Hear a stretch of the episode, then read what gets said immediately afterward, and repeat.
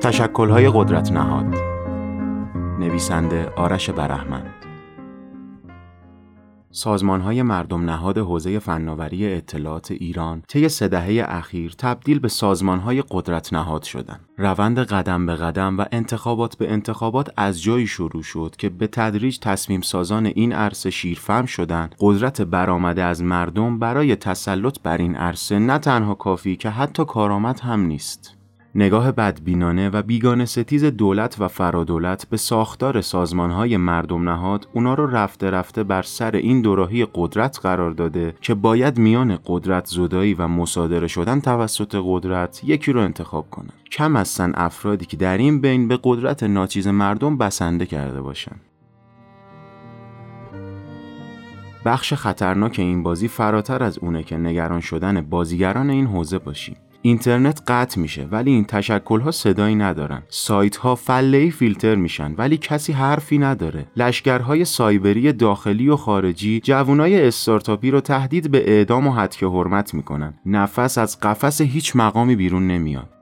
نتایج آرای دهها هزار عضو سازمان در نهایت با قدرت یک امضا جابجا میشه و فقط از یک جنگ داخلی به جنگ داخلی دیگه ای تو این نهادها مهاجرت می‌کنه هر کسی سودای سیاسی و اقتصادی داشته باشه اول شانسش رو برای استیلا بر این نهادها امتحان می‌کنه. ولی حتی همه اینها هم بخش واقعا مرگبار داستان نیست. سازمان های مردم نهاد در ذات خودشون خلق شدند که بستری برای کارشناسی، جهتدهی و تجمیع افکار عمومی و تخصصی در بازار و صنعتی مانند بازار فناوری اطلاعات باشند. وقتی قدرت آشکار با دخالت، شلتاق کردن و تحت فشار گذاشتن این نهادها اول اونا رو مسله و سپس مصادره می‌کنه در حقیقت شانس خلق یک زمین بازی مشترک رو از خود و مردمش می‌گیره. نتیجه اینکه الان قاطبه بدنه فناور کشور قدرت و حتی دولت رو صدی در برابر رویاهای فناوریش می‌بینه. ادبیات روز سیاستمداران دست کم در این عرصه چنان دور از واقعیت ها و حتی حقایق علمی ساده حوزه فناوری اطلاعات که همین حالا هم اظهار نظرها به طرز ترسناکی بی ربط به نظر می‌رسن ماجرای طرح سیانت به خوبی این تقابل رو نشون داد. طرحی که ابتدا کارشناسان و مردم از اون دست شستن و در نهایت بعد از ماهها جدال رسانه‌ای و مردمی نهادهای این عرصه دست به اعتراضات نیمبندی زدن که همونو هم شنیده نشد. چنین رویکرد تمامیت گرایانه به قدرت بلافاصله نتیجهش رو نشون داد و اونم اینکه حالا حتی طراحان و مدافعان طرح سیانت یا از چرخه تصمیم گیری کنار گذاشته شدن یا باید در پاسکاری بین مجلس و شورای عالی فضایی ماها معطل بشن.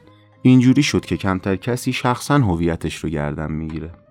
گزینه دیگه در مقابل سکوت هم چندان خوشایند نیست. اونچه در نهایت بر اتحادیه کسب و کارهای مجازی جوان گذشت نشون داد حتی اگر تبدیل به ابزار اعمال قدرت هم بشید، حاشیه امنی برای شما در کار نیست.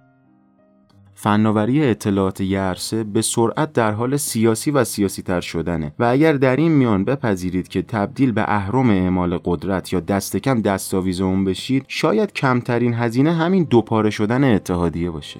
هر چقدرم شما به قدرت وفادار باشید در نهایت قدرت به کسی جز بقای خودش متحد نیست.